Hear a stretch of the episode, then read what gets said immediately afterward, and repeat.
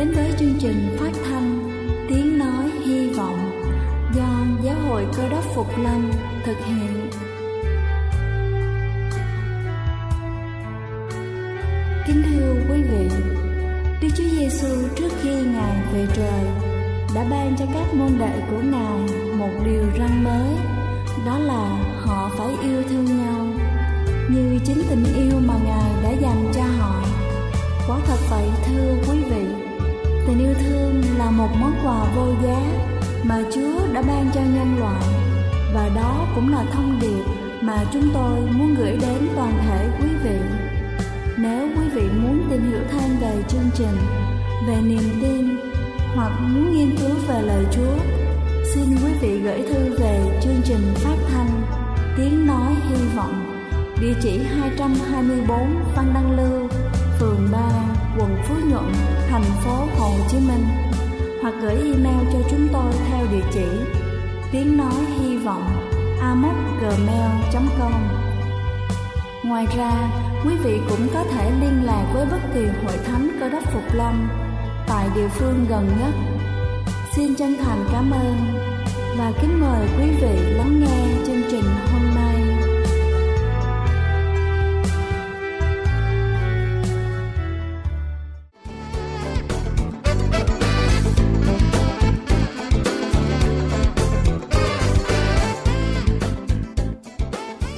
Chào quý vị nghe đài. Có một câu chuyện như thế này rằng trong một ngôi làng nọ một cậu bé và một cây táo. Cậu bé và cây táo thường chơi với nhau. Mỗi khi mà cậu bé đói cậu bé vẫn thường hái trái táo ăn, mệt mỏi nằm dưới cây táo để ngủ. Và hai người thường hay chơi chung với nhau như vậy. Một ngày nọ, khi thấy cậu bé tới, cây táo bèn nói rằng hãy tới chơi với tôi, hãy tới chơi với tôi. Cậu bé nói rằng tôi chuẩn bị đi học, thế nhưng lại không có tiền đóng tiền học cây táo bèn nói rằng, vậy thì hãy hái tất cả những trái táo mà tôi có để bán đi lấy tiền cho cậu đi học. Thế là cậu bé vui mừng ôm hết tất cả những trái táo và đem đi bán. Bẵng một thời gian sau, cậu bé quay trở lại. Cây táo bèn nói rằng, hãy đến chơi với tôi, hãy đến chơi với tôi. Nhưng cậu bé lại nói rằng, tôi chuẩn bị cưới vợ nhưng mà lại không có nhà cái táo bạn nói rằng vậy thì hãy chặt hết tất cả những cành cây, nhánh cây của tôi để mà làm nhà. Thế là cậu bé lại chặt hết tất cả những cành cây và đem đi. Một khoảng thời gian sau, cậu bé quay trở lại. Và cái táo lại nói rằng hãy đến chơi với tôi, hãy đến chơi với tôi lúc này cậu bé đã là một người trung niên. Và cậu bé nói rằng, bây giờ tôi chỉ thích có một con thuyền để có thể chèo đi xa. Cây táo nói với cậu bé rằng, vậy thì hãy chặt lấy thân cây của tôi để làm thuyền. Cậu bé bèn chặt lấy thân cây, làm một con thuyền rồi lại chèo đi xa. Một thời gian sau, cậu bé quay trở lại. Lúc này cậu bé đã là một ông cụ già, lũ khổ chống dậy đi tới khi tới cạnh cây táo thì cây táo nói rằng, bây giờ tôi không còn trái táo để cho cậu ăn, cũng không còn nhánh cây để che mát cho cậu. Cái thân cây thì cũng đã lấy đi rồi, cho nên là cũng không thể nào làm thuyền cho cậu nữa. Cậu bé nói rằng, tôi cũng đã mệt mỏi lắm rồi, bây giờ tôi chỉ cần một nơi để mà nghỉ ngơi. Cây táo nói rằng, vậy thì hãy đến ngồi trên gốc cây của tôi để mà nghỉ thế là cậu bé lợn phợm đi tới, ngồi trên cái rễ cây, táo. Chúng ta thấy rằng trong cuộc đời của mỗi chúng ta đều có một cây táo như vậy. Đó chính là ba mẹ của chúng ta. Đây là một câu chuyện dành cho thiếu nhi. Thế nhưng nếu chúng ta nhìn vào trong câu chuyện, chúng ta sẽ thấy được hình bóng của bản thân mình. Trong cuộc đời của chúng ta, đôi khi chúng ta chỉ nhớ tới ba mẹ của mình khi chúng ta cầu xin một điều gì đó. Thế nhưng sau khi chúng ta có điều đó xong, chúng ta lại thường hay vui vẻ với lại cái niềm vui của mình mà ít khi nào quan tâm tới suy nghĩ hay là dành thời gian cho ba mẹ của mình. Nói một cách sâu xa hơn, trong cuộc đời cơ đốc nhân của chúng ta chúng ta đôi khi cũng rất giống như vậy. Chúng ta chỉ nhớ tới chúa khi mà chúng ta gặp những vấn đề khó khăn, khi chúng ta cần một cái nhu cầu nào đó chúng ta cầu xin chúa, chúng ta nhớ tới chúa. Nhưng khi chúng ta được thỏa đáp rồi, chúng ta lại quay lưng giống như cậu bé, vui vẻ với lại những niềm vui của mình. Và khi chúng ta rơi vào trong cái hoàn cảnh như vậy, điều đó sẽ ảnh hưởng gì đến cuộc đời cơ đốc nhân của chúng ta? Khi mà chúng ta chỉ nhớ tới chúa rồi sau đó chúng ta lại quên chúa đi, khi chúng ta có nhu cầu chúng ta mới nhớ tới chúa. Và khi mà chúng ta đạt được những gì chúng ta mong muốn thì chúng ta lại quên chúa đi. Điều đó gây ảnh hưởng gì tới đời sống cơ đốc nhân của chúng ta? Có một người đàn ông bước vào trong nhà thờ và nhìn thấy những đứa trẻ đi trong nhà thờ mà không mang giày. Người đàn ông bật tức mới la lên rằng, tại sao những đứa trẻ này lại đi chân không vào trong nhà thờ?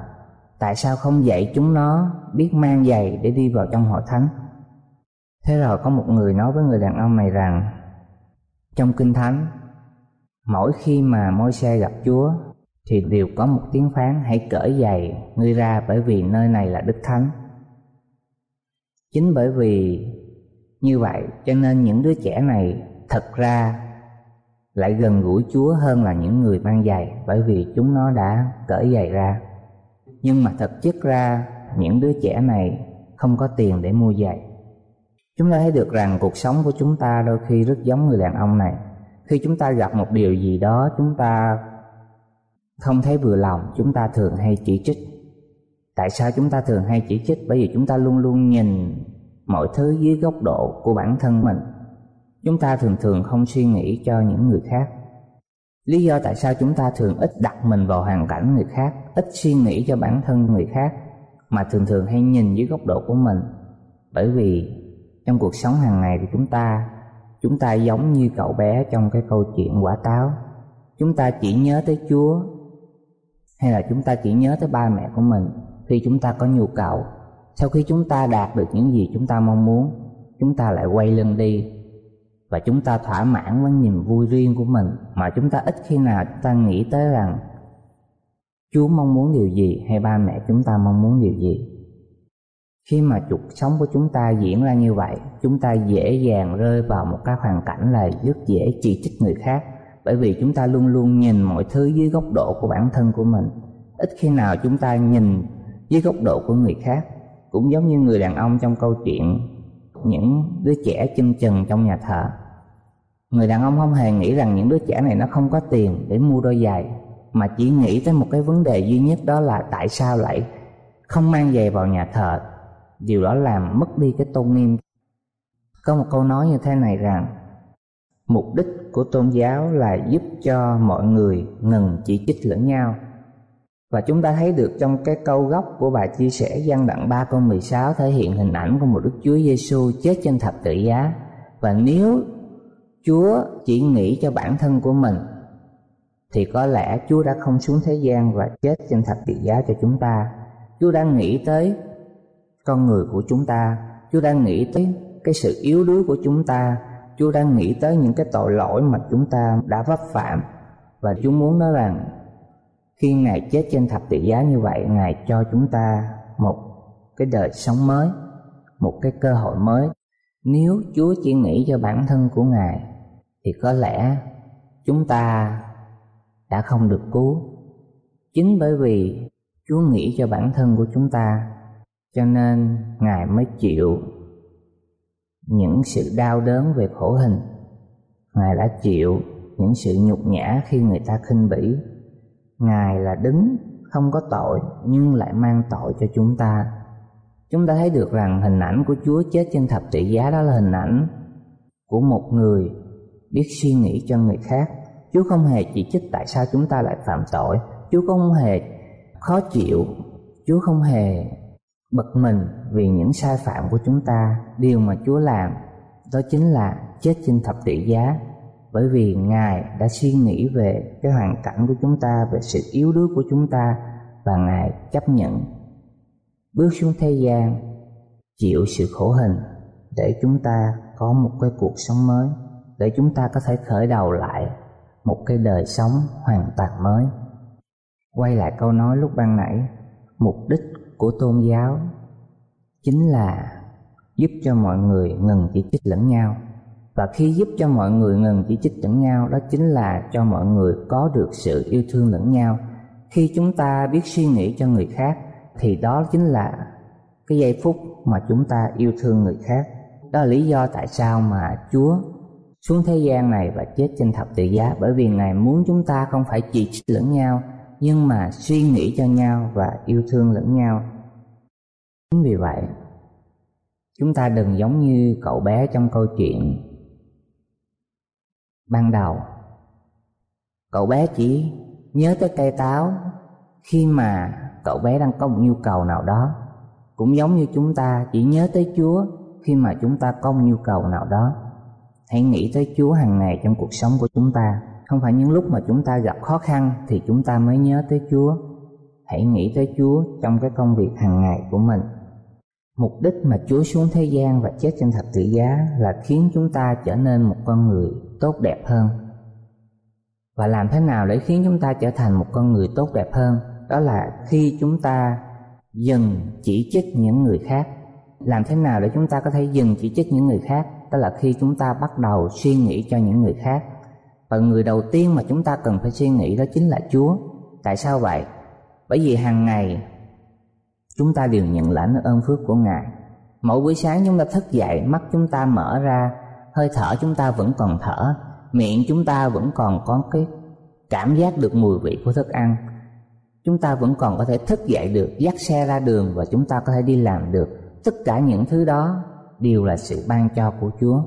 Và khi chúa ban cho chúng ta những điều ân phước như vậy chúng ta nhớ tới ngài và khi chúng ta bắt đầu nhớ tới ngài chúng ta suy nghĩ cho ngài thì chúng ta cũng sẽ tập nhớ tới những người khác và suy nghĩ cho những người khác và khi chúng ta có những cái thói quen như vậy chúng ta sẽ trở nên tốt đẹp hơn bởi vì khi chúng ta suy nghĩ cho chúa chúng ta cũng suy nghĩ cho những người khác và khi chúng ta suy nghĩ cho những người khác chúng ta sẽ không còn chỉ trích những người khác nữa và khi chúng ta không còn chỉ trích những người khác nữa, thì chúng ta trở nên tốt đẹp hơn trong đôi mắt của chúa.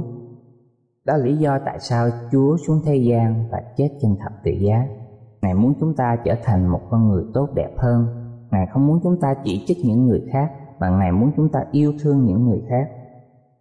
Văn đoạn 3 câu 16 nói rằng, vì Đức Chúa Trời yêu thương thế gian đến nỗi đã ban con một của Ngài hầu cho hệ ai tin con ấy không bị hư mất mà được sự sống đời đời.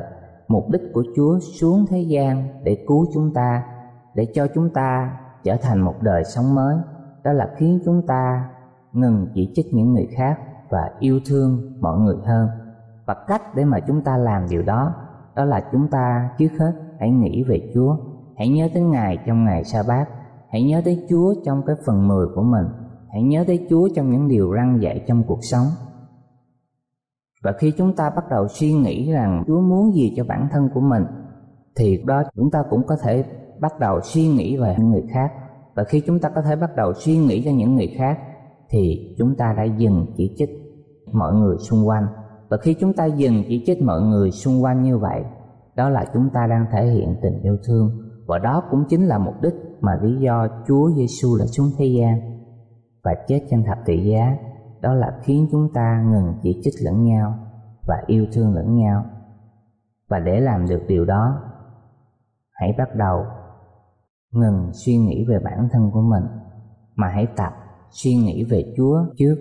Và khi chúng ta bắt đầu suy nghĩ cho Chúa, thì cũng là lúc chúng ta bắt đầu suy nghĩ cho mọi người xung quanh. Và khi như vậy, bản thân của chúng ta trở nên một con người tốt đẹp hơn và đó chính là mục đích mà Chúa đã xuống thế gian và chết cho chúng ta. Văn đoạn 3 câu 16. Amen. Đây là chương trình phát thanh Tiếng Nói Hy Vọng do Giáo hội Cơ đốc Phục Lâm thực hiện. Nếu quý vị muốn tìm hiểu về chương trình hay muốn nghiên cứu thêm về lời Chúa, xin quý vị gửi thư về chương trình phát thanh Tiếng Nói Hy Vọng, địa chỉ 224 Phan Đăng Lưu, phường 3, quận Phú Nhuận, thành phố Hồ Chí Minh, hoặc gửi email cho chúng tôi theo địa chỉ tiếng nói hy vọng amos@gmail.com. Ngoài ra, quý vị cũng có thể liên lạc với bất kỳ hội thánh Cơ đốc Phục Lâm tại địa phương gần nhất. Xin chân thành cảm ơn và kính mời quý vị tiếp tục lắng nghe chương trình hôm nay.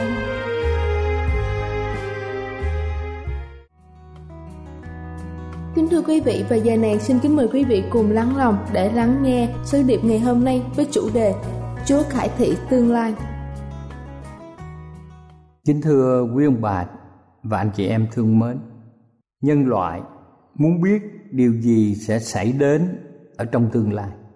Hàng ngày thì các bản tin khí tượng cho mọi người biết ngày hôm sau và những ngày hôm sau nữa thời tiết như thế nào như vậy thì bất kỳ người nào, họ cũng mong muốn, họ cũng muốn biết được tương lai nhân loại đi đến đâu. Và đức chúa trời là đấng toàn năng.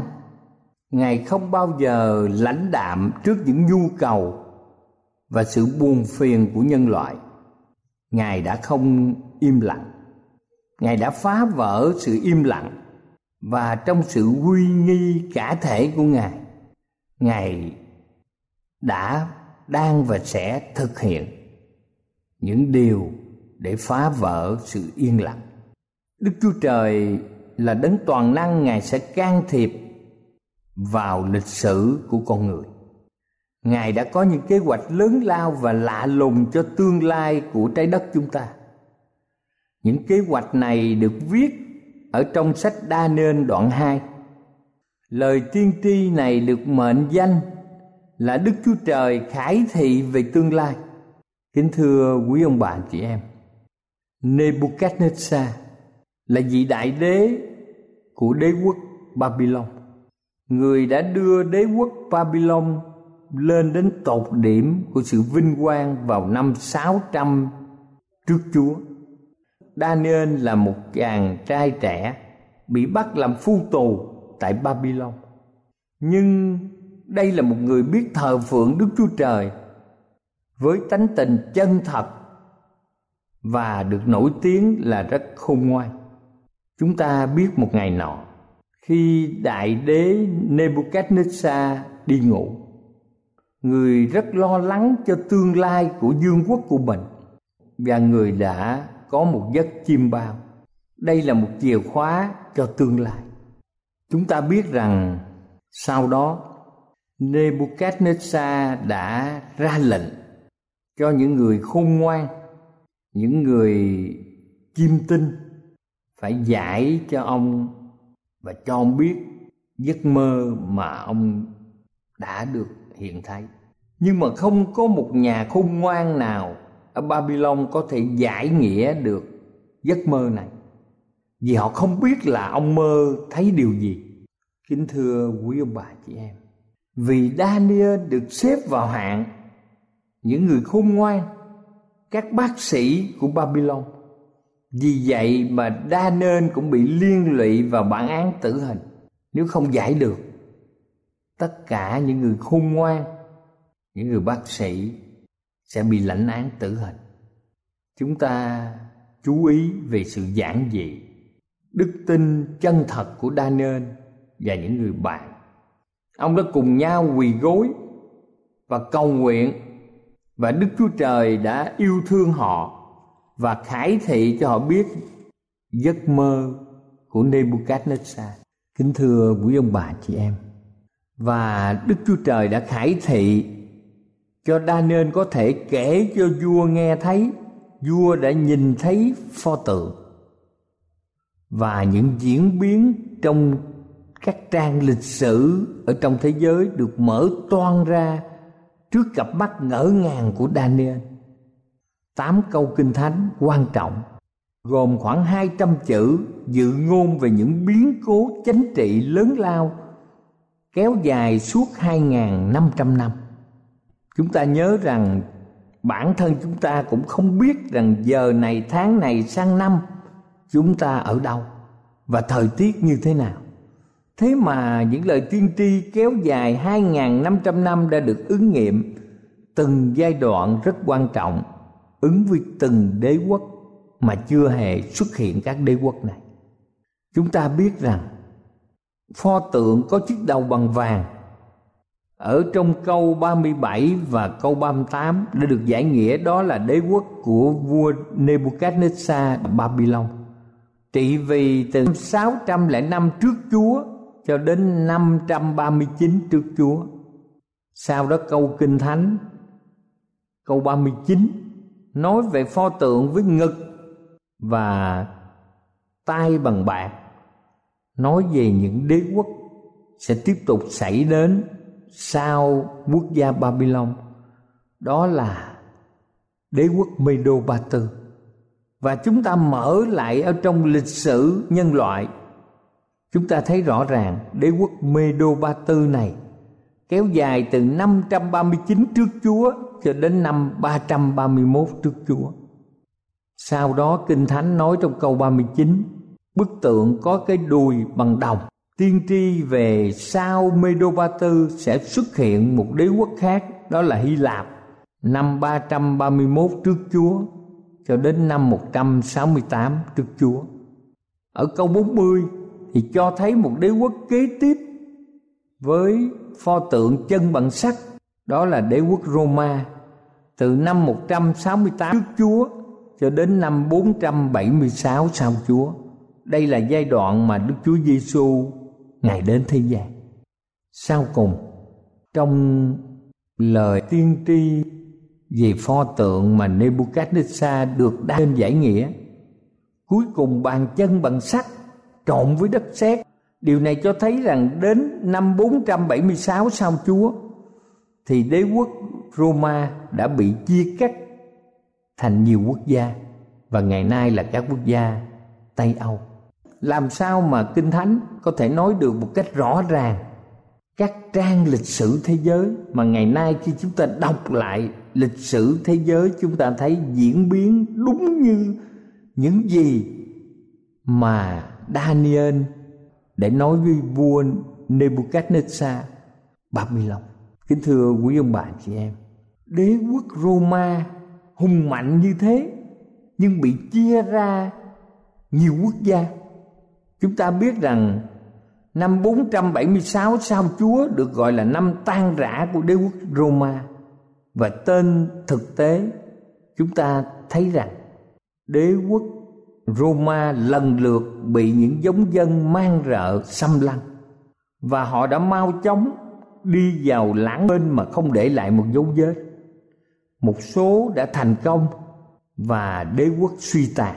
Bản đồ cho thấy vị trí của 10 vương quốc do những dân từng vùng họ lập lên một cách lâu dài và với những biên giới luôn luôn thay đổi chúng ta thấy rằng châu Âu ngày hôm nay chúng ta biết rằng thời bấy giờ ở trong lịch sử đế quốc Roma tức là La Mã bị chia ra thành các nước Anh, Pháp, Đức, Thụy Sĩ, Ý, Tây Ban Nha, Bồ Đào Nha và thêm ba nước nữa là Ostrogoth, Văn Đăng và Heruli và theo lời Kinh Thánh thì ba đất nước này đã biến mất khỏi lịch sử và khi chúng ta đọc trong lịch sử thời trung cổ chúng ta thấy rõ ràng Ostrogoth, Văn Đăng và Heruli đã bị tan rã.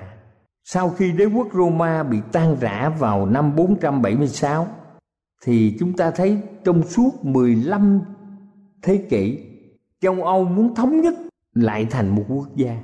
Sáu lãnh tụ danh tiếng Họ đã muốn thống nhất châu Âu như Charlemagne của Pháp vào thế kỷ thứ 8, Napoleon, Nã Phá Luân thế kỷ thứ 19, Sát năm Tây Ban Nha thế kỷ thứ 16, Louis 14 thế kỷ thứ 18. Có sáu lãnh tụ danh tiếng đã hoài công trong việc thống nhất châu Âu, đó là Charlemagne Pháp thế kỷ thứ 8, Sạc năm Tây Ban Nha thế kỷ 16, Louis 14 Pháp thế kỷ 18 Napoleon tức là Nã Phá Luân Pháp Vua Pháp.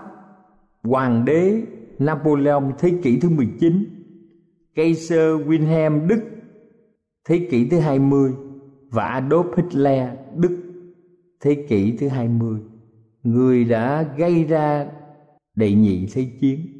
Nhưng chúng ta thấy rằng, kinh thánh nói rằng châu âu không thể nào thống nhất thành một nước, giống như bàn chân, bằng sắt trộn với đất sét.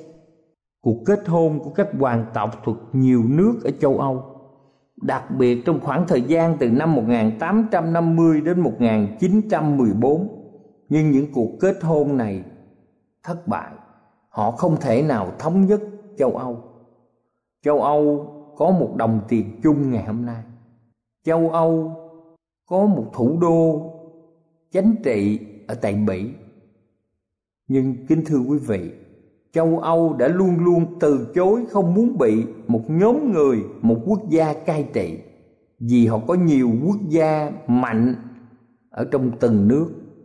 Tại sao tất cả những nỗ lực thống nhất châu Âu bị thất bại? Bởi vì Đức Chúa Trời đã nói rằng, những nước phải chia ra. Và trong câu 43 đã khẳng định là chúng nó không dính cùng nhau. Đây là lời tiên tri được ứng nghiệm cho tới thời kỳ cuối cùng của lịch sử của nhân loại và cuối cùng, tột điểm của lịch sử này đức chúa trời sẽ can thiệp trong nhiều thế kỷ đã có lời cầu nguyện quan trọng nước gia được đến trên miệng của hàng triệu người như trong sách Matthew đoạn 6 câu 10. Đây là câu trả lời của Đức Chúa Trời. Khi lời cầu nguyện nước cha được đến, được đáp ứng thì chúng ta thấy trời đất sẽ hiệp một. Trong sự chữa lành và đẹp đẽ một giấc mơ an bình trong cõi đời đời sẽ được thực hiện. Kính thưa quý ông bà chị em tại sao đức chúa trời lại cho chúng ta cơ hội để nghe về những điều này? Không phải ngẫu nhiên, không phải là một điều bất ngờ. Câu hỏi này, kính thưa quý ông bà chị em vì đức chúa trời muốn cứu chúng ta, ngài muốn ban phước hạnh cho chúng ta, và khi chúng ta thấy rằng lịch sử nhân loại được ứng nghiệm, chúng ta biết rằng mình đang ở trong sự nhìn, sự bảo vệ của một đấng cứu thế cầu chúa ở cùng quý bạn chị em. Để chúng ta đi theo con đường mà đấng cứu thế vạch ra cho chúng ta.